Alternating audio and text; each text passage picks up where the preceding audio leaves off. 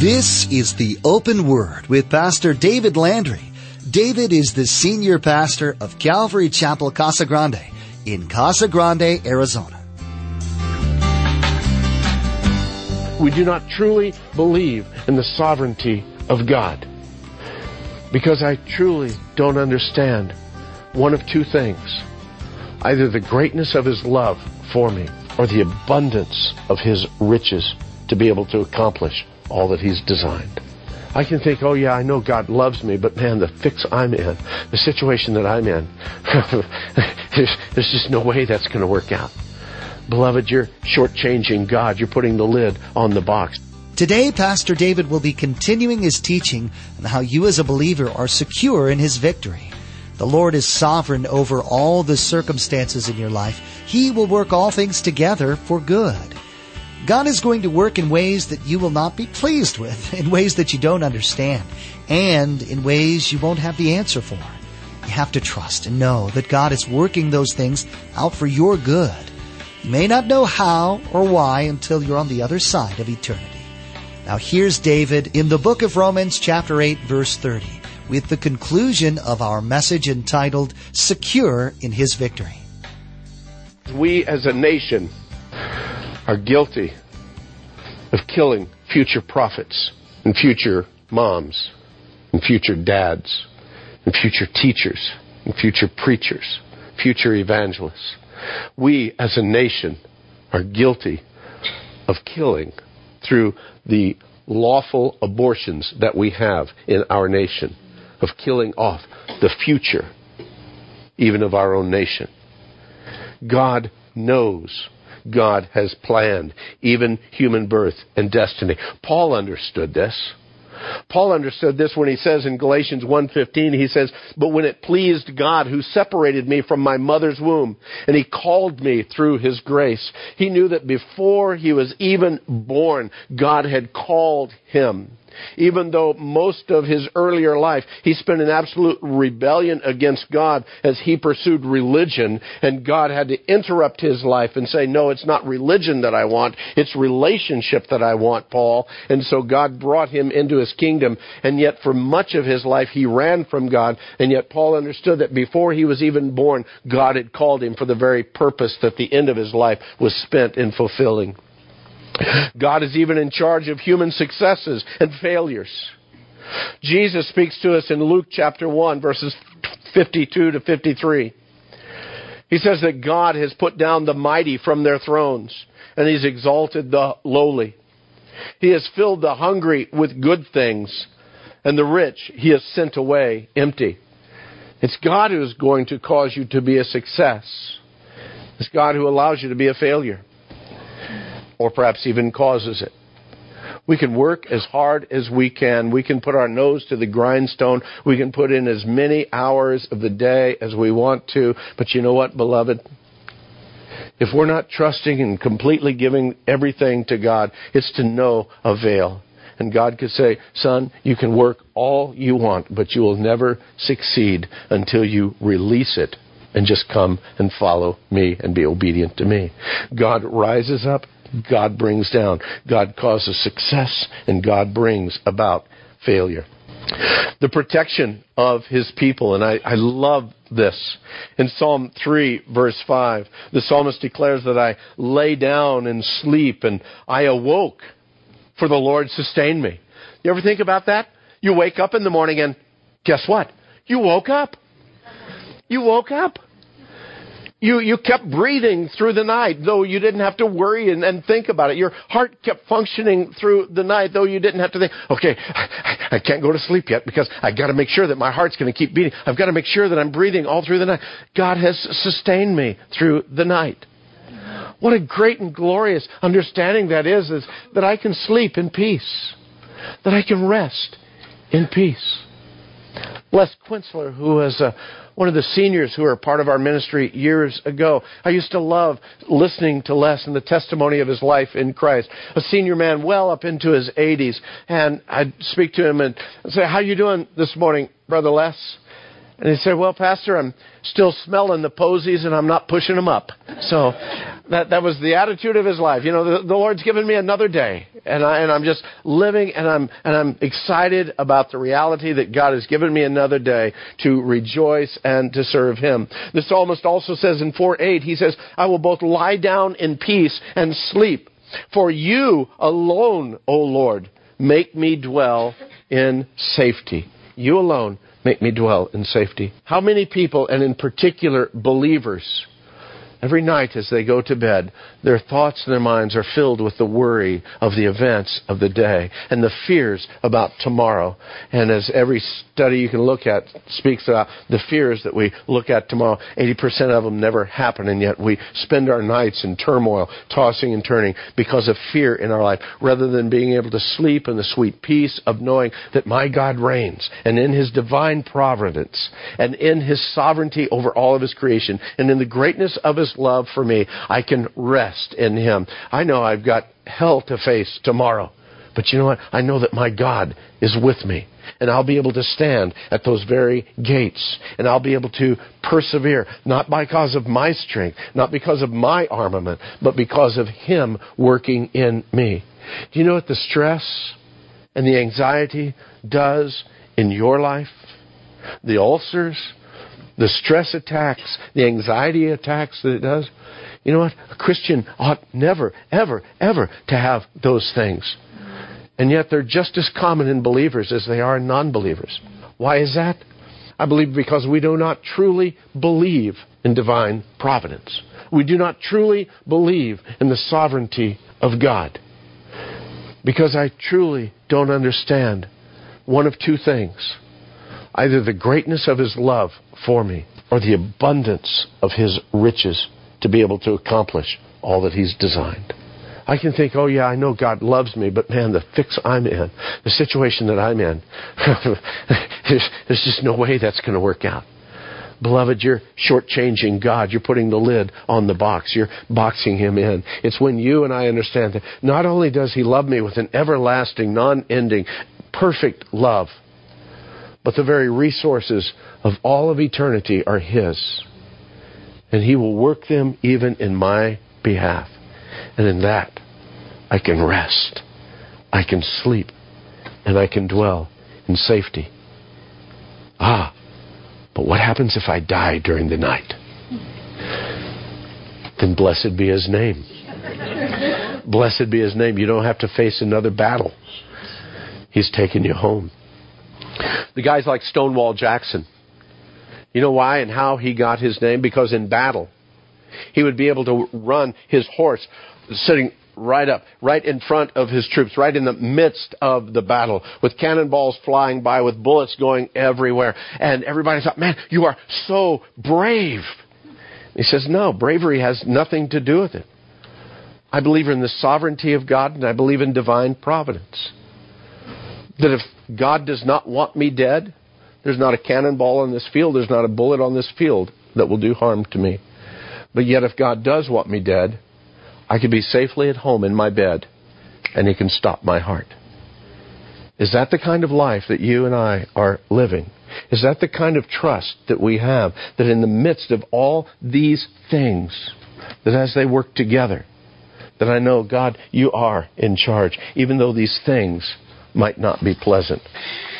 We read verses 29 and 30, the richness that's there. He says, For whom he foreknew, he also predestined to be conformed to the image of his Son, that he might be the firstborn among many brethren. Moreover, whom he predestined, these he also called, and whom he called, these he also justified, and whom he justified, these he also glorified. Beloved, there's a tremendous amount of power in these two small little verses. This is a nugget that is huge. It's monstrous. And we're not even going to be able to cover all the depth of what's there this morning. As a matter of fact, in the midst of this, there is a huge, huge battle. And some of you might have read this verse this morning and think, "Oh, oh man, now he's he's on he's on treacherous ground right now." And if you're wanting to have the battle of what he's speaking here in this whole area of predestination, then be sure and be here when we're going through chapter nine of Romans, the next chapter, because we will do battle at that point in time, but not this morning. But suffice it to say this this morning that I believe that the Calvinists with their five points and the Arminians with their seven points do misjustice to the Word of God because I believe that Calvinists discount the reality that there are choices that man makes, and I believe that the Arminians discounts the sovereignty of God, of the power and the ability that He has to work within all of His creation. And I believe that as soon as I put God in a five point or a seven point box or volumes of whatever, as soon as I put Him in that box, I make myself a nice manageable deity, and He's going to work within my framework and my understanding. Beloved, it's time for us to blow the top off the box and understand that God is going to work in ways that I'm not pleased with, in ways that I don't understand, in ways that I may never have the answer for. And one of the things I forgot to share with you earlier is this whole idea of the workings, of the outcomes, of the ingredients in our lives. You may never know the outcome of it. This side of glory. You may never know the joy of knowing, oh, that turmoil that I went through in my life. Now I see the answer. You may never ever know that this side of glory. But you have to trust and know that God is working those things out for good. Rest in that. Well, let's look at these things. These, these five words, the, He foreknew, He predestined, He called, He justified, He glorified. Some look at these as a chain of bondage. It says God has put this chain of bondage there, this predestination thing, this foreknowledge thing that I can no longer have a choice and I don't have a choice and God is forcing me to be doing this thing in my life. But beloved, that's not what it's about at all. And I love what Henry Ironside says about this, that these five declarations are five links of the chain that join together eternity past with eternity future. And you cannot you cannot do without any of these links because again, it is the work of God and we need to grasp hold of this. Whether we understand their fullness or not, we need to understand that they are real and true. The first one is He foreknew and very simply, foreknew comes from a Greek word, prognosko, prognosko, pro meaning beforehand and gnosko or gnosko meaning to know, that He knew beforehand. That is not that God looked down to the corridor corridors of time and found that I would come to a saving knowledge of Christ. And therefore, since I did, then now he foreknows that I'm going to become a believer. I've heard that description before. And beloved, I don't see that within the Word. I see a much clearer understanding of the foreknowledge of God. You and I see every day in the immediate, right now, what's happening here today because we are stuck in time. Time is a factor in every one of our lives, and we understand and we see things only as they are happening and the vague remembrance of what has gone on in the past. And yet our God is, He is, as it were, up in the Goodyear blimp, looking over the entire parade. And He sees the parade from the beginning to the end, all at one glance. And you and I, we can only stand there, and at this time, I see the Shriners. and at this time, I see the sheriff's posse on the horses. Or they've just left and I see the mess of all of that.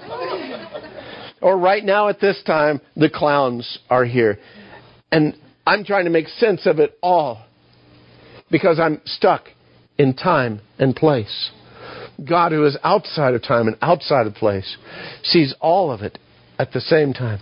That's how He foreknew. Because there is no past. There is no present.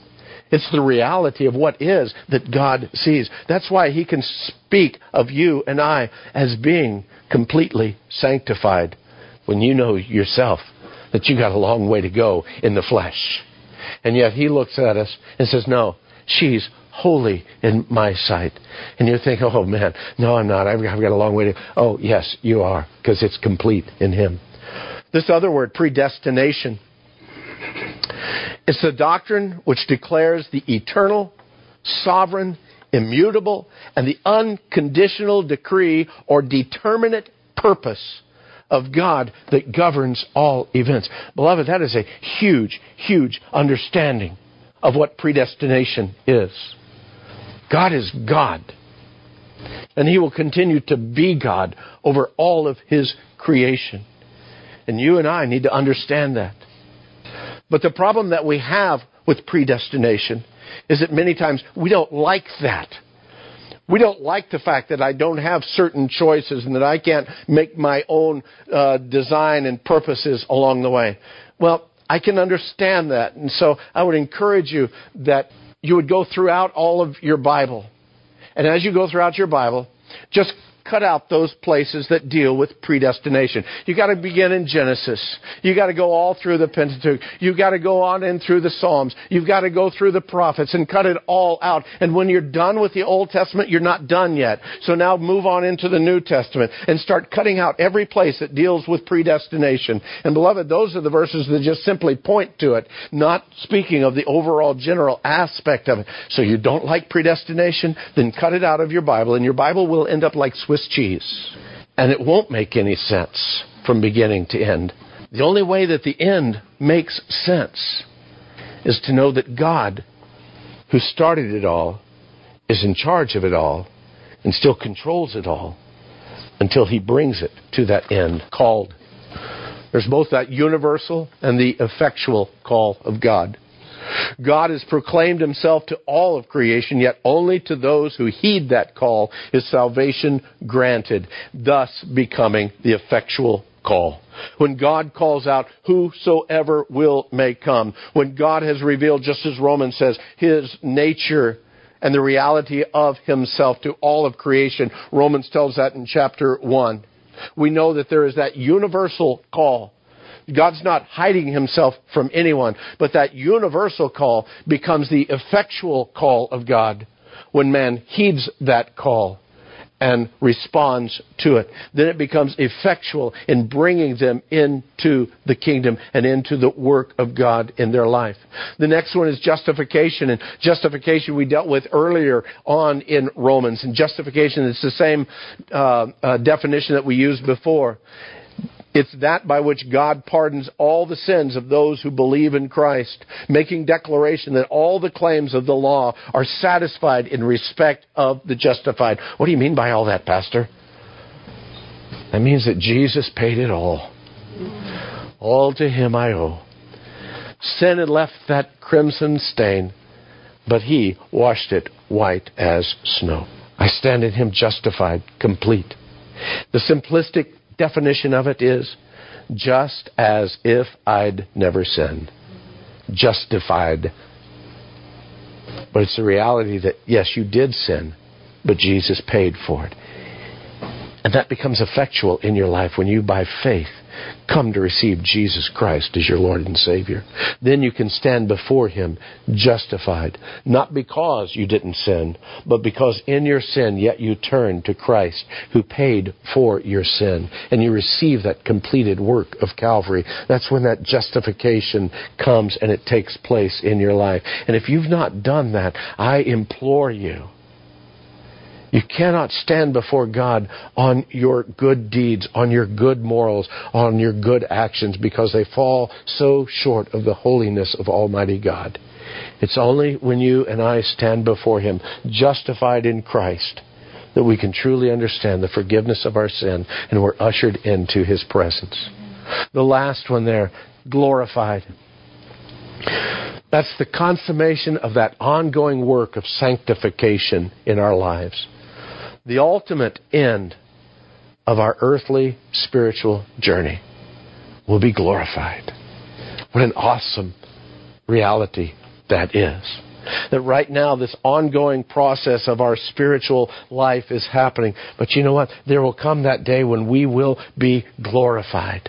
What does that mean to be glorified? That means we're going to be shedding off this carcass. That means we're getting rid of this tent. That's when this mortal puts off mortality and I gain immortality. This corruption puts off corruption and I gain incorruption and I can stand before him. And what a glorious time that is.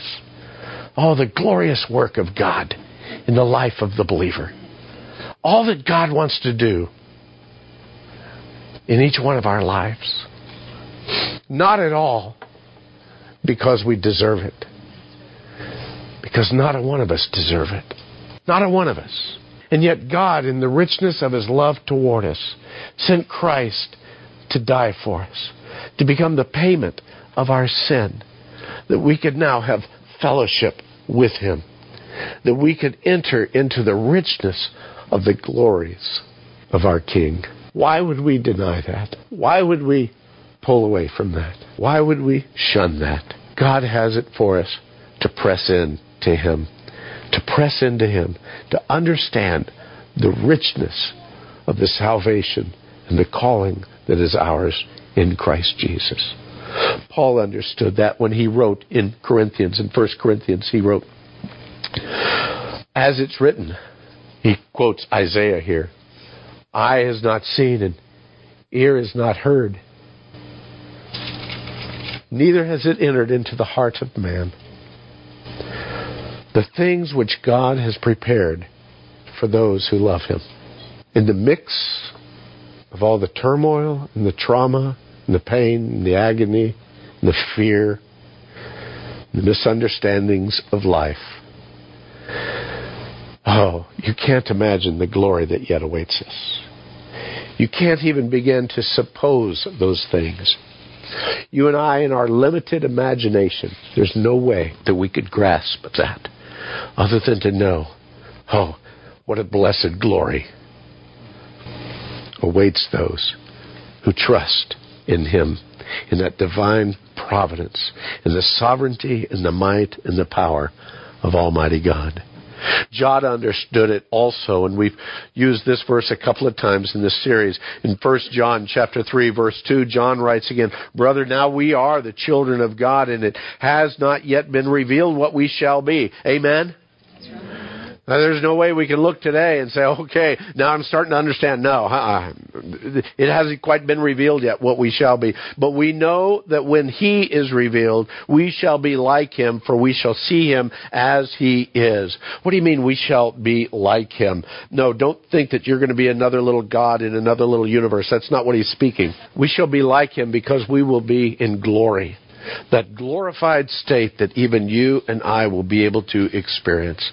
The promise that He has that through all that's going on, you that He foreknew, you that He predestined, you that He called, you that He justified, you will be glorified.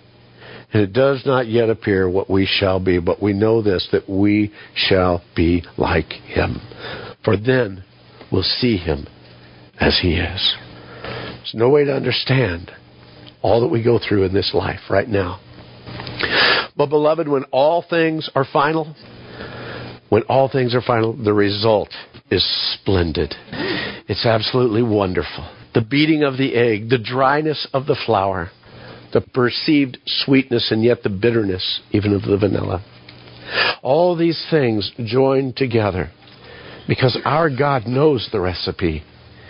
He formed and fashioned it and we can only see a part at a time. Therefore, you and I need to know that all things work together for good to those who love God, to those who are the called according to his purpose. You may be in the midst of something today that's just ripping you inside out. You don't know how you're going to face tomorrow or the future. Know this that God knows. And He's calling you simply to trust Him. To be bold enough to trust in faith the one who created you, who formed you, who fashioned you, and has a plan and a purpose for you. How foolish we are if we're not willing to trust Him. The arm of flesh will fail you but He'll never fail you. And if you don't know by faith the forgiveness of your sin in Christ, that's the first thing you've got to take care of. If you confess with your mouth the Lord Jesus and believe in your heart that God has raised him from the dead, you will be saved. What does it mean to confess with the mouth and believe? Pastor David will answer these questions and more as he teaches through the book of Romans. You can get a free copy of today's teaching at our website. Simply log on to www.theopenword.com. That's theopenword.com. Although the open word is a huge blessing, we pray that it's not your only source for the teaching of the Word of God. It's our hope that you're attending a church that teaches God's Word from beginning to end. If not, we'd like to invite you to join us at Calvary Chapel of Casa Grande for worship on Saturday evenings, Sunday mornings, or Wednesday evenings. For service times, driving directions, and more information, log on to theopenword.com and then follow the link to the church website. Finally, we want to encourage you to follow us on Twitter at The Open Word Radio or log on to theopenword.com and follow the link right there on the homepage. Well, that's all the time we have for today. You've been listening to The Open Word with David Landry. Please join us next time as Pastor David continues teaching verse by verse through the book of Romans. That's next time on The Open Word.